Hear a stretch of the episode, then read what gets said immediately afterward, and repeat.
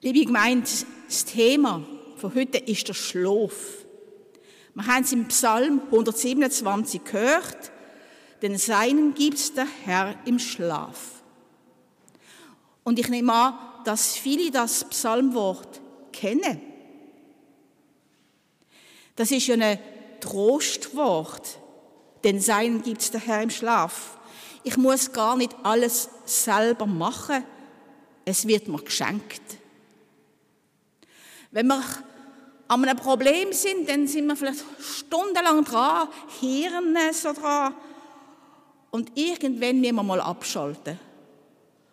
Und wenn wir dann schlafen können, kann es passieren, dass wir in der Nacht die Lösung finden.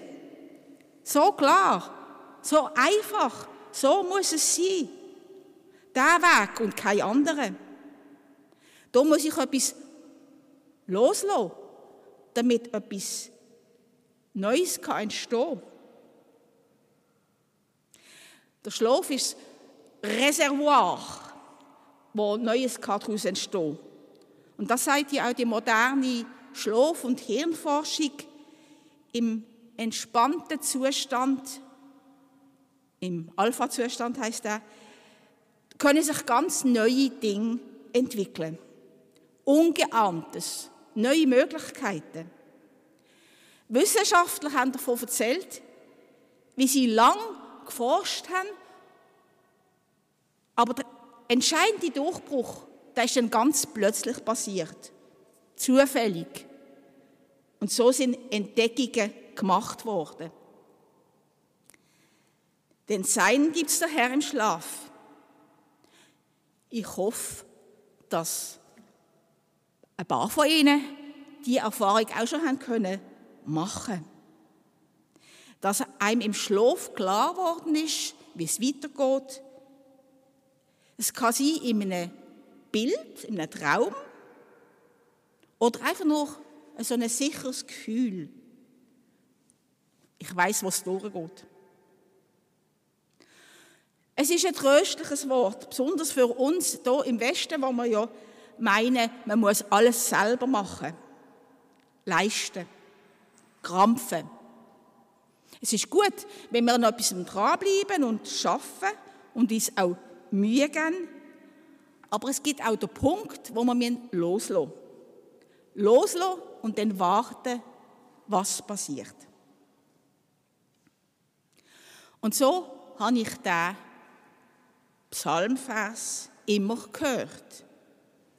Und aufs Mal ist also ein Pfarrer gekommen, äh, am Wort zum Sonntag im Fernsehen und hat gesagt, Leute, das ist falsch übersetzt. Das heißt etwas anderes. Das Hebräische ist ja nicht so eindeutig zum Übersetzen, weil es ja keine Vokal geschrieben werden. Also da kann schon, gibt es verschiedene Deutungen. Und Martin Luther, der die Psalmvers ins Deutsche übertragen hat, ist ein Mensch der selber ein sehr eifriger war und wollte viel erreichen mit seinem Willen. Er war ja Mönch hat viel gebetet, viel gefastet und doch hat er gemerkt, er scheitert, er kommt nicht näher zu Gott. Und das ist seine Erkenntnis, die er zur Reformation geführt hat. Ich komme nicht weiter mit meinen Bemühungen, mit Fasten, Betten, Studium der Schriften. Es ist nur die Gnade von Gott, die mich weiterbringt. Es ist ein Geschenk.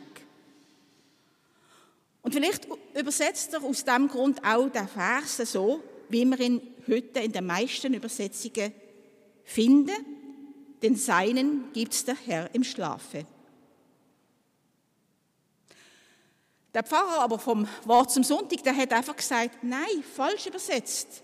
Es heißt nur, den Seinen gibt der Herr den Schlaf. Auch eine schöne Aussage. Ne? Wir haben alle die Erfahrung gemacht, dass wir nicht einschlafen haben können. Vielleicht jetzt in diesem heißen Sommer, wo so die Nacht auch so heiß sind und man hat sich gewälzt im Bett und hat nicht können schlafen ist das vielleicht noch ganz besonders in Erinnerung. Aber es kann eben auch Aufregung sein vor etwas Neuem, Unruhe oder einfach, weil einem der Körper weh tut. Oder Lärm. Haben wir auch die Erfahrung gemacht. Aber wenn es einem gelingt, einzuschlafen, dann ist das eine Wohltat. Denn wir werden gestärkt und erfrischt. Und darum ist es eigentlich eine schöne Aussage. Gott schenkt uns den Schlaf. Er schenkt uns das, was wir brauchen. Es ist wirklich ein Geschenk. Und manche, die ich von den Altersheimen her kenne, besonders, die wissen das. Man kann nicht schlafen und braucht noch Medizin, Tabletten und es nützt auch nicht viel oder wird immer wie stärker, muss man immer wie mehr Tabletten nehmen. Wer schlafen kann, hat es gut. Also beide Aussagen haben etwas Wertvolles. Und mir hat das dann gereizt und mir mal gefragt, wo kommt in der Bibel Schlaf vor? Das erste Mal, wo das vorkommt, ist im zweiten Kapitel schon. Da heißt es, dass Gott Adam in einen Tiefschlaf versetzt, damit er im Trippen rausnehmen kann und etwas Eva daraus formen kann. Also der Adam, und das heißt der Mensch, ist völlig passiv. Er ist wie in einer Vollnarkose. Und dann schafft Gott etwas Neues. Was im Mensch angelegt war, ist Trippe, aber doch jetzt erst eine neue Form bekommt. Also das könnte man mit der ersten Deutung in Beziehung setzen, gibt es der Herr im Schlaf. Erst wenn wir loslösen, kann Neues entstehen. Zum Schlaf gehört natürlich auch das Träumen. Und Träumen, das ist in der Bibel ganz wichtig. Es gibt Träume, wo entscheiden über die Zukunft von ganzen Völkern. Sie erinnern sich vielleicht noch an Träume vom Pharao, von den sieben fetten und sieben mageren Jahren, sieben fette und sieben magere Kühe. Und Josef hat die Träume deuten. Der Pharao hat die Träume und die Deutung ernst genommen und so hat er in den fetten Jahren einen Vorrat sammeln für die mageren Jahre. Und so hat sein Volk nicht müssen hungern und noch ganz manche andere Völker auch nicht. Und ein anderer Traum, der auch von einem König, der hat werden von einem Israelit, ist der vom König von Babylon, wo der Daniel einen Traum deuten Ein Traum, der für den König nicht verständlich war, der Angst ausgelöst hat. Muss er sterben? Also sonnige Träume, da muss man eben deuten. Es gibt aber auch Träume, die gerade offensichtlich sind und die einem auch positiv stimmen, wenn Sie sich erinnern an den Jakob.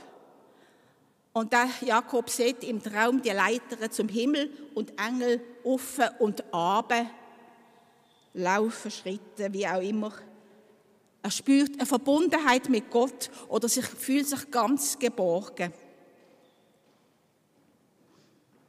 Und auch im Neuen Testament begegnen wir solchen Träumen. Der Josef, jetzt ein anderer Josef, der träumt auch. Und es wird ihm im Traum gesagt, er müsse aus Israel nach Ägypten fliehen, weil es ist nicht mehr sicher für den kleinen Jesus. Und er macht das auch. Und kurz darauf es ist ja die Geschichte von der Tötung der kleinen Buben durch den Herodes. Schlaf ist aber nicht immer nur positiv.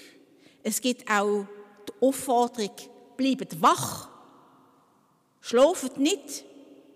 Ihr müsst bereit sein, wenn Christus kommt. Zum Beispiel die Jungfrauen mit den Öllämpchen. Oder in der Gethsemane-Passionsgeschichte, wo Jesus nach Gethsemane geht, betet und wenn er zurückkommt, findet er seine drei Jünger und die schlafen. Sie sind müde, sie sind erschöpft, klar. Aber er hätte ihre Unterstützung gebraucht. In Gedanken, im Gebet. Sie haben das nicht gemacht. Also, das wäre eine Warnung, ihr müsst auch wach bleiben und warten können, bis es dann so weit ist. Und dann gibt es noch den Bereich von Tod. Schlaf ist der Bruder des Todes, heißt es. Und darum heißt ja aber entschlafen für Sterben in der Bibel.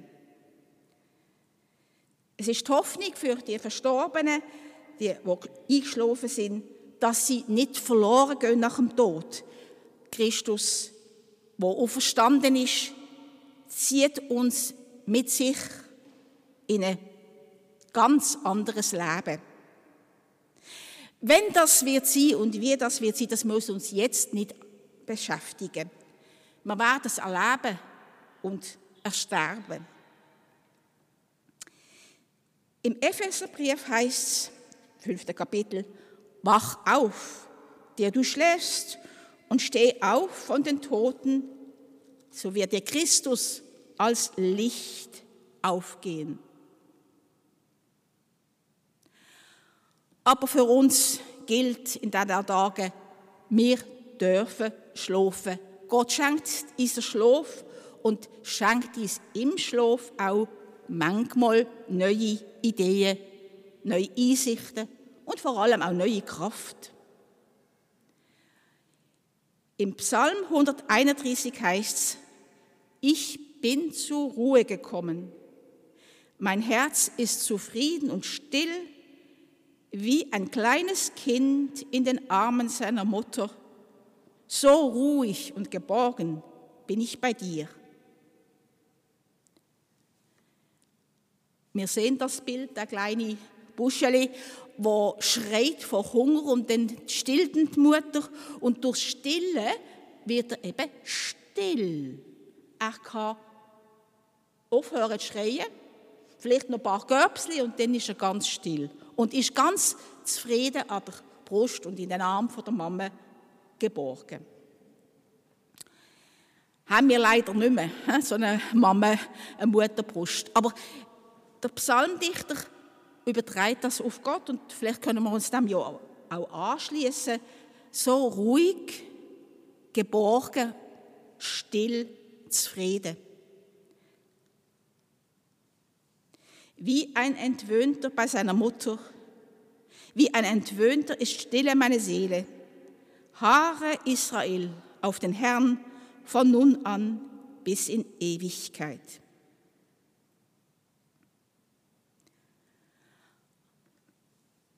Als letztes noch zwei Strophen von einem Gedicht vom Jochen Klepper, wo Sie auch, wenn Sie es nachlesen wollen, im Gesangbuch finden.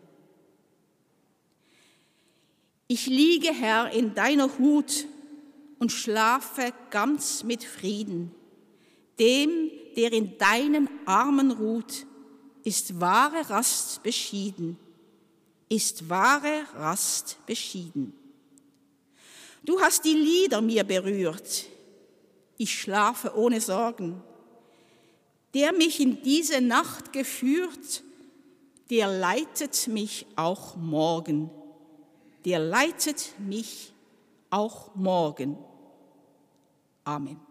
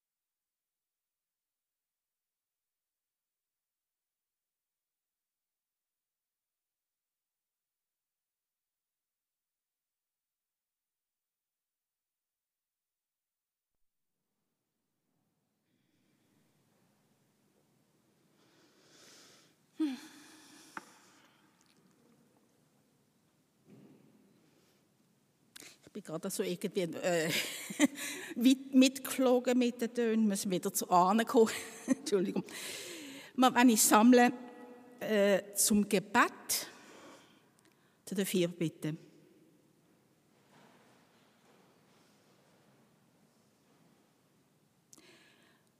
Gott des Himmels und der Erde, deiner Güte vertrauen wir unser Leben an. Du hast uns den Schlaf gegeben, du schenkst uns immer wieder Zeiten der Ruhe und Erholung. Wir danken dir dafür. Wir bitten dich für die Menschen, die nicht schlafen können, für die Menschen, die unter Sorgen und Spannungen leiden, für die Menschen, denen der Schmerz den Schlaf raubt. Lass sie Ruhe finden und Momente der Geborgenheit wie ein Kind an der Mutterbrust. Gott, du schenkst uns Träume. In ihnen leuchtet manchmal ein Stück deiner Weisheit auf. Danke für die Zeichen, die du uns schenkst im Traum und in Begegnungen am helllichten Tag. Gott des Himmels und der Erde, deiner Güte vertrauen wir unser Leben an und das Leben der Menschen, mit denen wir leben, unter einem Dach, in einer Straße, in einer Familie, in der Gemeinde. Sei mit den Fröhlichen, sei mit den Trauernden, sei mit den Sterbenden und den Menschen, die sie auf dem letzten Stück Weg begleiten.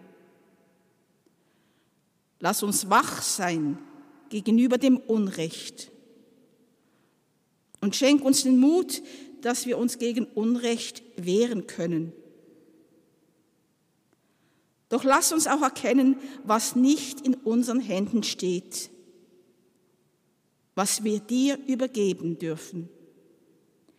In deinen Armen ist uns wahre Rast beschieden. Amen. Und wir beten weiter in der Stille für die Menschen, die uns ganz besonders am Herz liegen.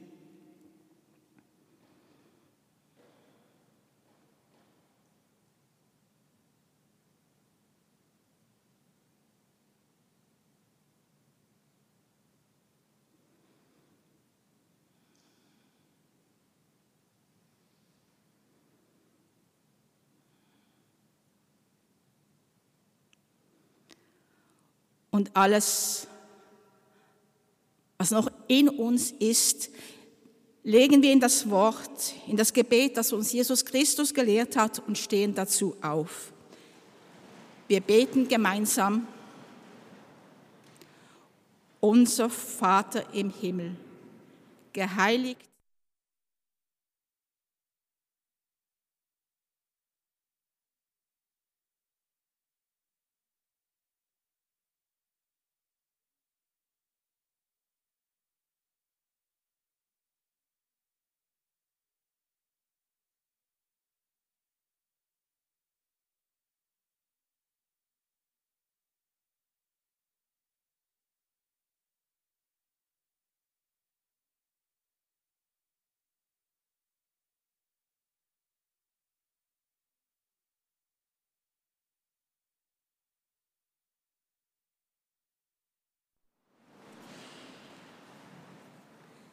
Das nächste Lied ist vielleicht etwas ungewöhnlich, ein Abendlied und erst noch eher ein Lied für den Hausgebrauch. Ich weiß nicht, ob das in der Kirche je gesungen wird.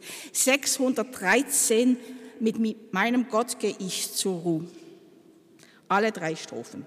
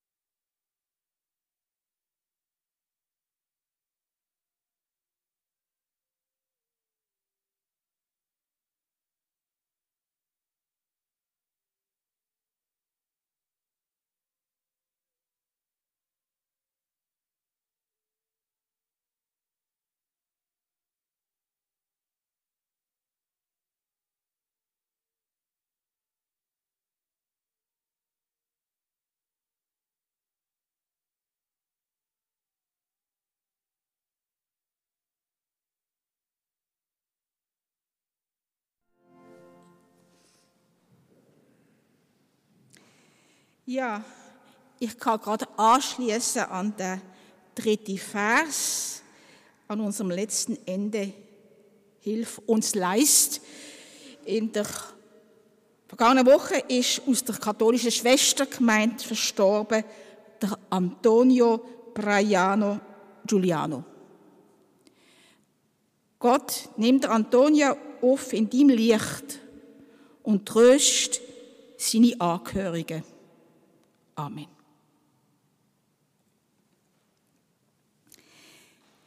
Mitteilungen gibt es nicht viel, oder es ist mir jedenfalls nicht gesagt worden. Ich weiß jetzt zum Beispiel nicht einmal, was die Kollekte ist. Äh, muss ich dir etwas ansagen? Steht das? Nein.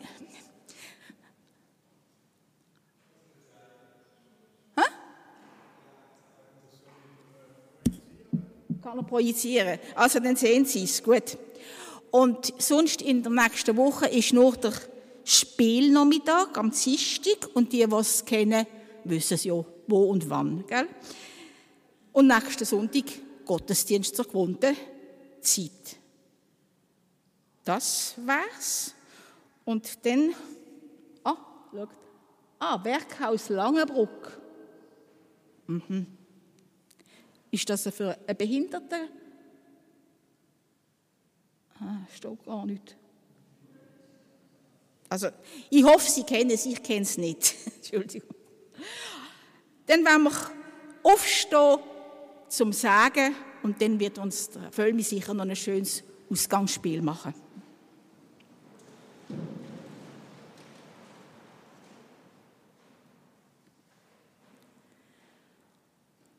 Gott segne und behüte dich.